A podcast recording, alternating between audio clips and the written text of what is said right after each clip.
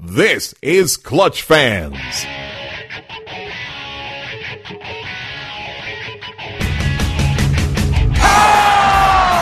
the parking lot. The Rockets are going to Boston. How sweet it is!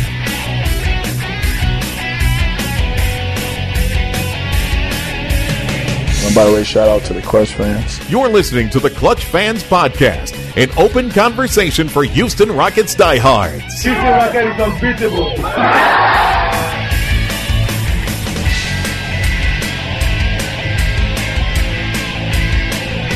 I'm ready to get on Clutch Fans. Now, here's your host, the man who would have drafted Harold Miner over Robert Horry, Dave Hardesty.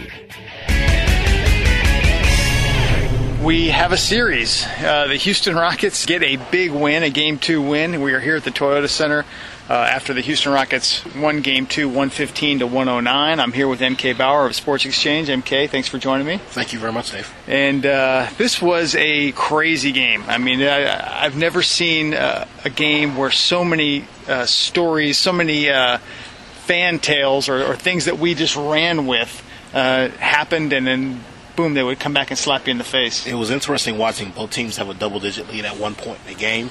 The Rockets actually twice, if I'm not mistaken, in the first half and then again in the fourth quarter, and had to hold on to dear life. I don't know if it's it's, it's a bad omen for Houston that they it was a bump and grind affair in a lot of ways, and they had to really struggle to finish off the Clippers to win this game. And the Clippers didn't really play that well in the second half. Again, they didn't have Chris Paul. I don't know if it bodes well for them long term um, in the series if the Clippers get get Paul back, and and I think LA has developed a lot of confidence offensively based on how they played the second half in Game One and then in the first half tonight. And, yeah, the Rockets found a way to kind of adjust something in terms of how to defend Blake Griffin. But I just think by and large, they need to do something that kind of signals that they're as good of a team. And I don't know if I've seen that thus far in these first two games. Yeah, they won tonight, but they won tonight in a very grueling fashion, not in the same manner that the Clippers won game one. So that's the one thing I'm kind of looking forward to seeing happen in game three. Yeah, there were a lot of misleading things in this game. The first quarter, the Rockets jump out all over the Clippers, 35-24, but a lot of that was because they got they were able to get DeAndre Jordan in early foul trouble. Uh, Dwight just went bananas, scored 10 points, uh, grabbed seven boards in the quarter. Harden goes for nine and four.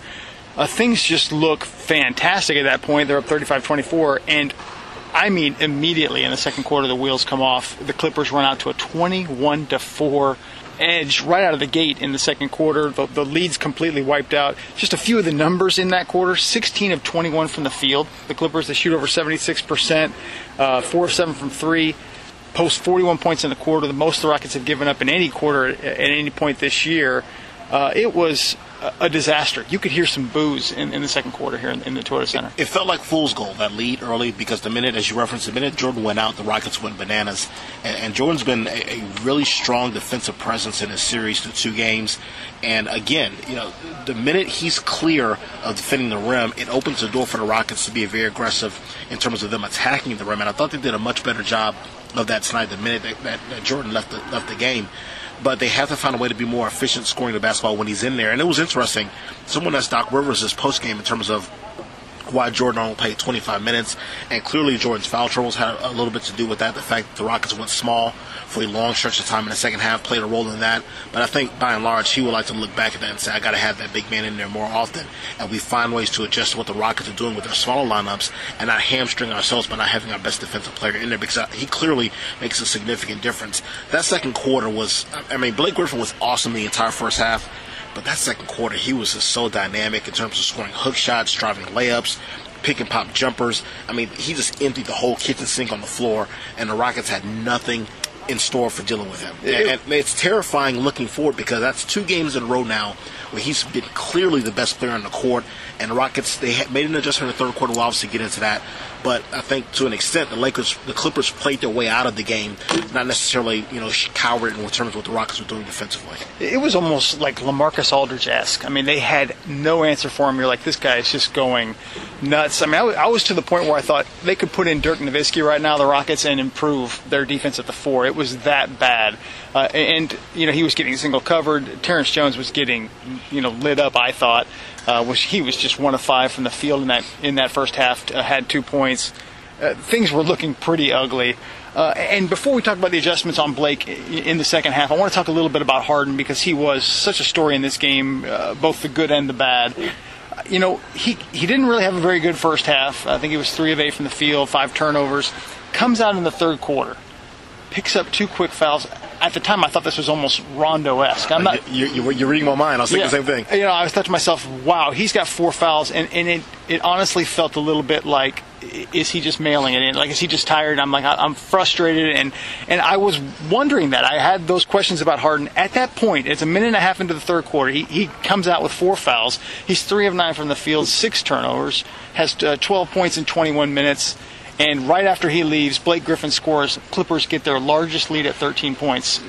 Your thoughts at that point? Uh, here's going to be the first time tonight where I spit into the wind. And, and I recognize that there's going to be a contingent of fandom that doesn't care what I'm about to say or believe what I'm about to say. And they've made their opinion on Kevin McHale, and it's cemented. But I thought what McHale did in that spot, and he spoke about it after the game, was as smart of a coaching move as he's made in a long time in terms of recognizing what was going on with James Harden in that moment. And he said, yes. There are times I've played him with four fouls and haven't thought twice about it. And he said, Tonight I felt like something was different. James needed to calm down.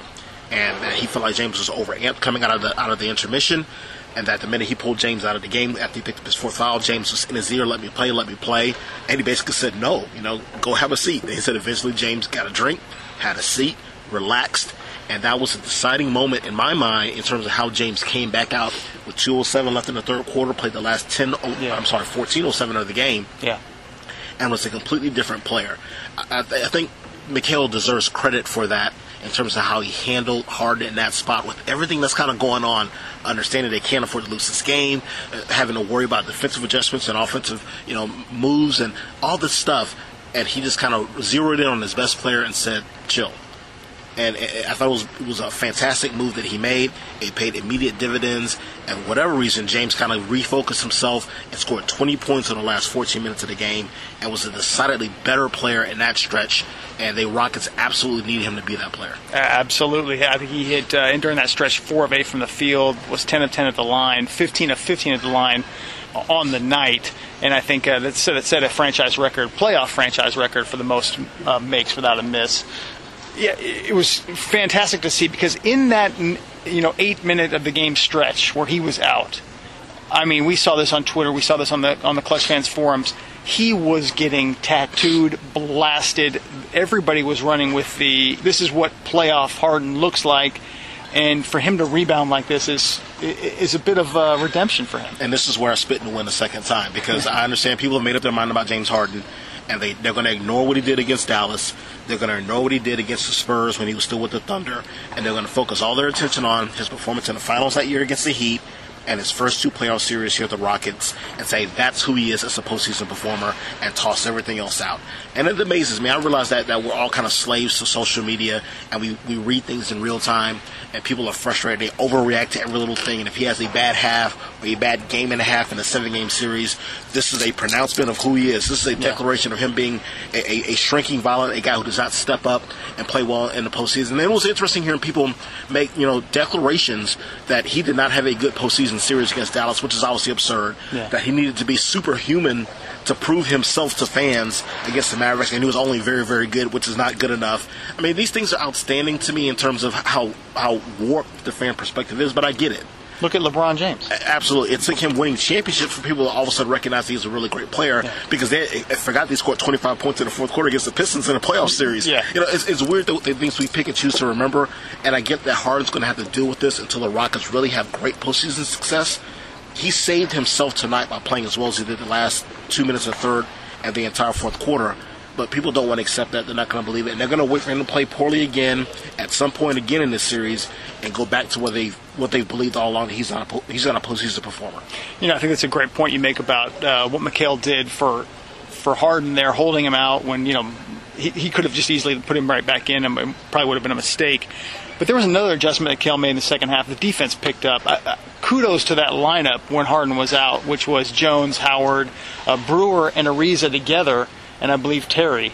Um, they, you know, were able to whittle that lead down to seven when Harden, uh, excuse me, that deficit down to seven when Harden came back into the game.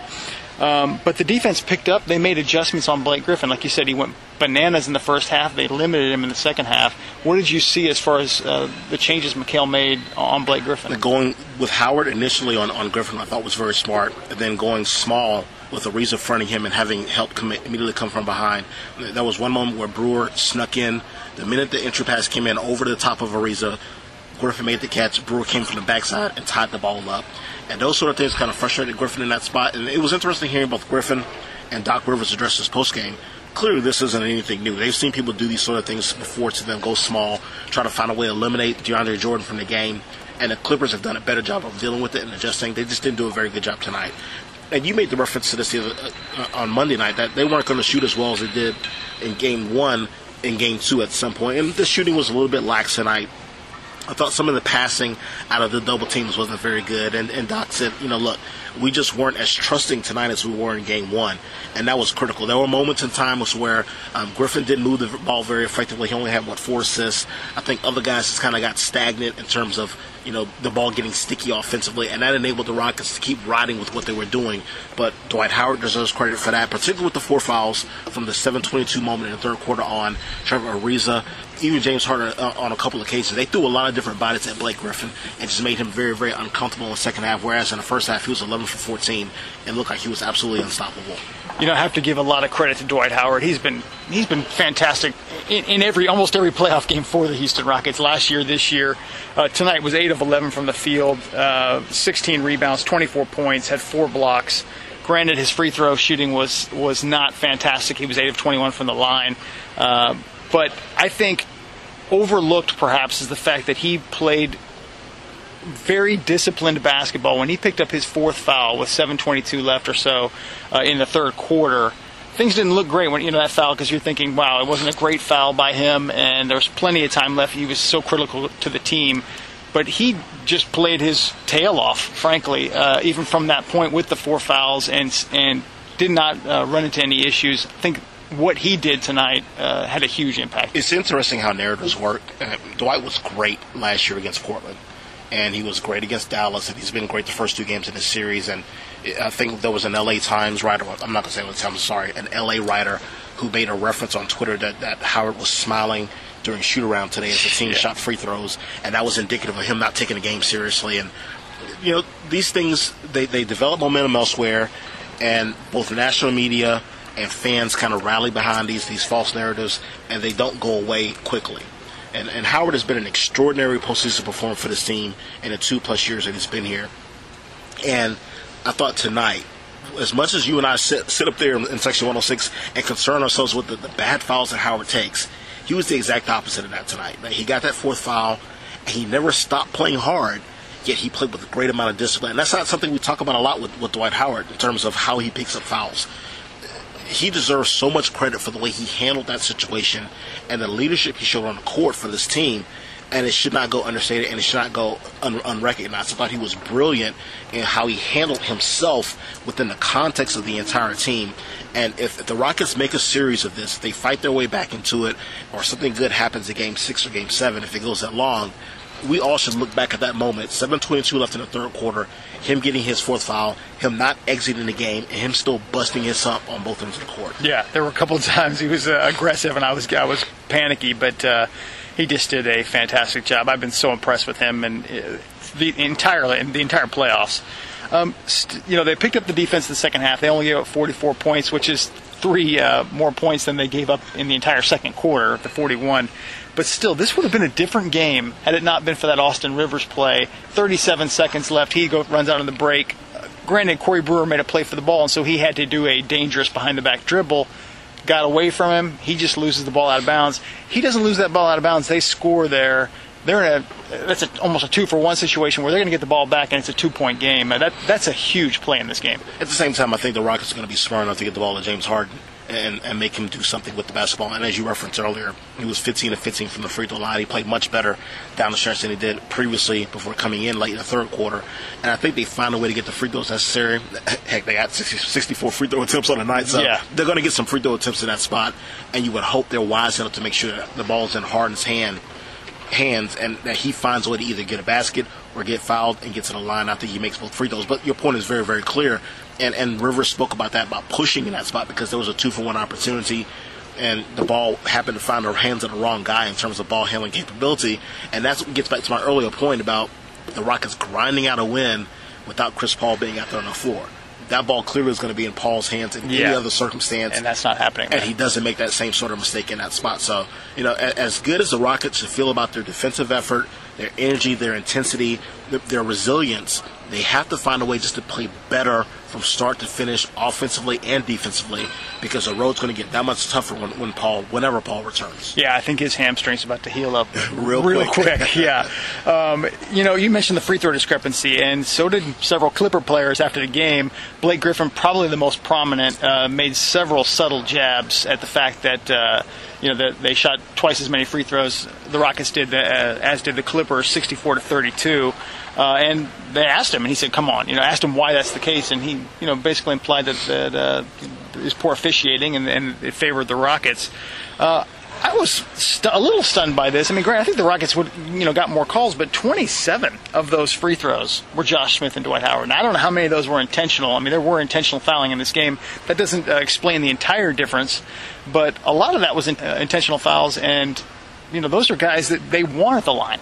Dwight Howard and Josh Smith. Either intentional fouls or unintentional intentional fouls. So where they, they have no problem fouling those guys in certain situations because you would rather them take free throws than get a shot at the basket. Look, I, I get the frustration and, and it's very knee jerk to me to kind of look at a stat sheet and say, oh, 32 to 64 free throws, they got all the calls. And look, Harden was going to be much more aggressive tonight because, as we referenced earlier, DeAndre Jordan was not in the game. And that's why he got to line 15 times because he picked and chose his spots a little bit better. And the Clippers, look, they worked themselves into situations where they're making the officials blow the whistle so often that it lends itself to it being blown even more on, on close calls. You can't dictate the play, the style of play, and then get upset when everybody kind of falls into line in terms of how the game is being played.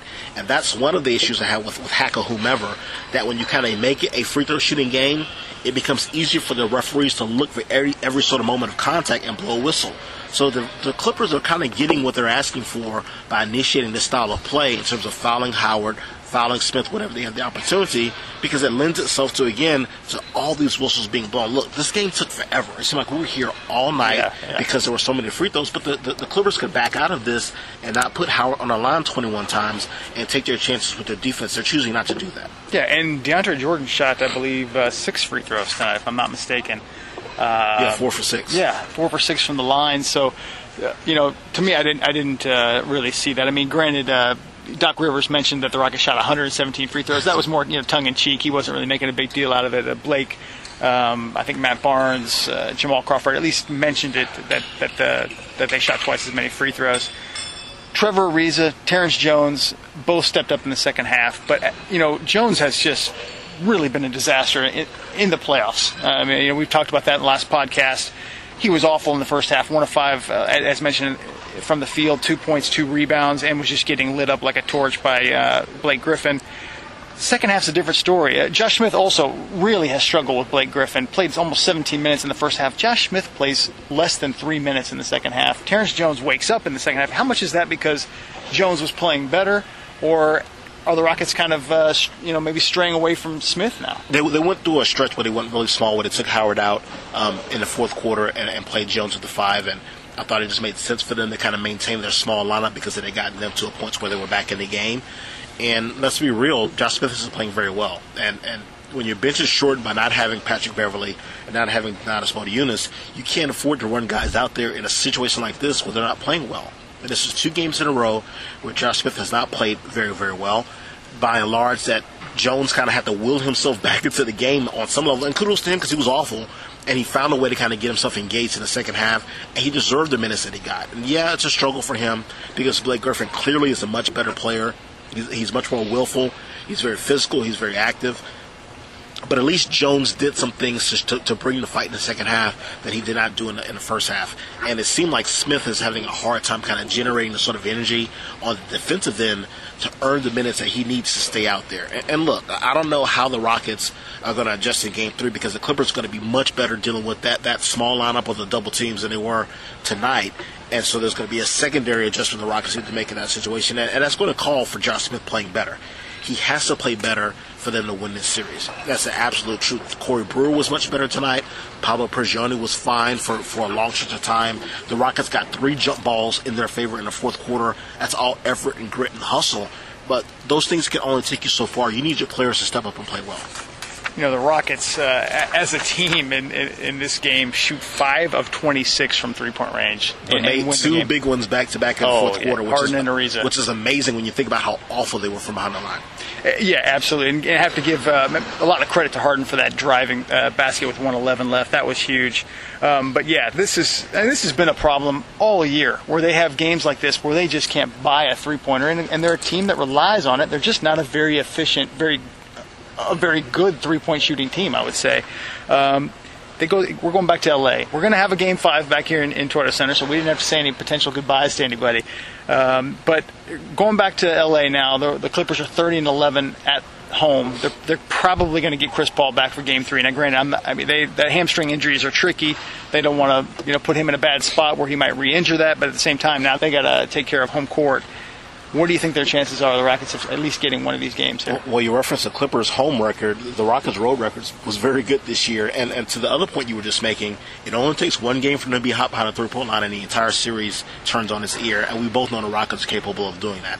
Look, they they easily could have a 15 for 38 game in them, and if they make 15 three pointers, they're going to win the game.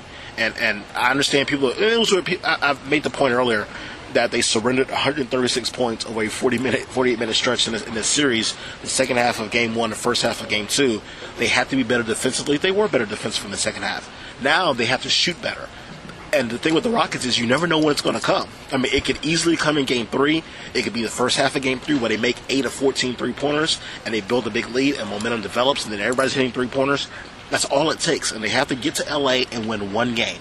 They can win one game by shooting three pointers and making them, by playing a level of defense in the sec- for the entire game that they played in the second half tonight. That's all it takes regardless of Chris Paul being there, if they play hard defensively, they make three pointers, they'll still win game in LA, and then it'll be a series again. Yeah, they Rockets uh, turned it over 14 times tonight, which is 10 fewer than the than game one. Won by six points. You can see how uh, turnovers can really kill you. A few more turnovers, they lose this game. Uh, you mentioned the records. it's interesting. The Clippers and Rockets are both 30 and 11 at home, 26 and 15 on the road. Pretty evenly matched as far as uh, you know how they they perform this season. This is this is big. I mean, I think they're gonna. I think it's gonna haunt them not being able to take care of business with Chris Paul out in, in Game One. Um, but they needed this game. If they lose this game, this series is over. We're all. I mean, they may take it to five, but it's not going much, you know much farther. So uh, this was big. It's a, it's a series now, and uh, we'll see how they do. But uh, it's you know as James Harden said, they've got their mojo and a little bit of uh, momentum going now. We'll see if that's if that's true. Five of 26 from three point range. I'm not sure they have their mojo, but that's what he did say. Yeah, that's the one thing I'm not buying. I still think that they, they escaped this game more so than they won it, but that's all that matters. You know, they had a 12 point lead in the fourth quarter. It got down to four with the Clippers having the ball. They hung on for their life, and kudos to them for, for, for getting through it but they have to find a way to shoot better, to defend better, and to get other guys involved, particularly Josh Smith and or Terrence Jones throughout the course of a game. And I'll feel a little bit better about them talking about mojo. I don't think they have their mojo. I think they survived the game and where they were getting blasted in the first half, where the other team didn't have its best player, and the other team was like, you know what, we got our we got our split, let's go home. Um, the Rockets have to go into LA and play with the same level of intensity defensively from start to finish, and steal a game there, and then I will I will pronounce them as a team with having mojo. That's MK Bauer. You can follow him at Moisica Penda on Twitter. Thanks again, MK. I appreciate you doing this. Thank you, Dave.